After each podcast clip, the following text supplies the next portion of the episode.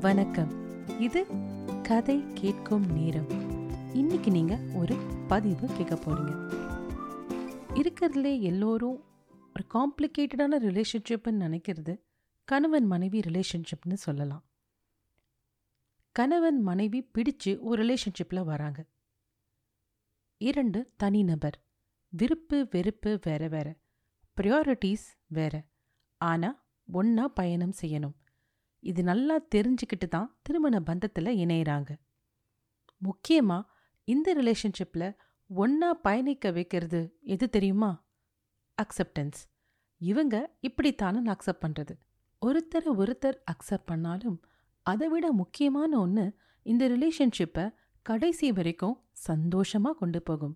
அது இரண்டு பேரும் இரண்டு பேரு மேலேயும் வச்சிருக்கிற மரியாதை. கணவன் மனைவி அன்போட மட்டும் இருந்தா பத்தாது. ஒருத்தரை ஒருத்தர் மரியாதையோட நடத்தணும். எந்த ஒரு கோபத்திலையும் நம்ம அப்பா அம்மாவை மரியாதை குறைவாக பேச மாட்டோம். அது தான் எந்த ஒரு ரிலேஷன்ஷிப்ல மரியாதை இருக்கோ நம்ம அவங்கள பார்த்து தான் பேசுவோம். வார்த்தைகளை பார்த்து தான் உபயோகப்படுத்துவோம். அன்பு காதல் ஒரு ரிலேஷன்ஷிப்ல எவ்வளோ முக்கியமோ அதே மாதிரி மரியாதையும் முக்கியம். எங்க மரியாதை இருக்கோ அவங்க விருப்பு வெறுப்புக்கு நம்ம முன்னுரிமை கொடுப்போம். ஒரு புரிதல் அங்கே ஏற்படும். புரிதல் இன்னும் காதலை அழகுபடுத்தும். பயணம் இனிமையிலா தனிமையிலா? வெறும் வரிகள் புரிந்தால் சிந்தனைகள். நம் சிந்தனை வேறு விருப்பம் வேறு. நம் தேவை வேறு முன்னுரிமை வேறு. நாம் இரு துருவங்கள். ஒப்புக்கொண்டு ஒன்றாக பயணிக்கிறோம். சிந்தனை விருப்பம் மாற வேண்டாம் மாற்ற வேண்டாம்.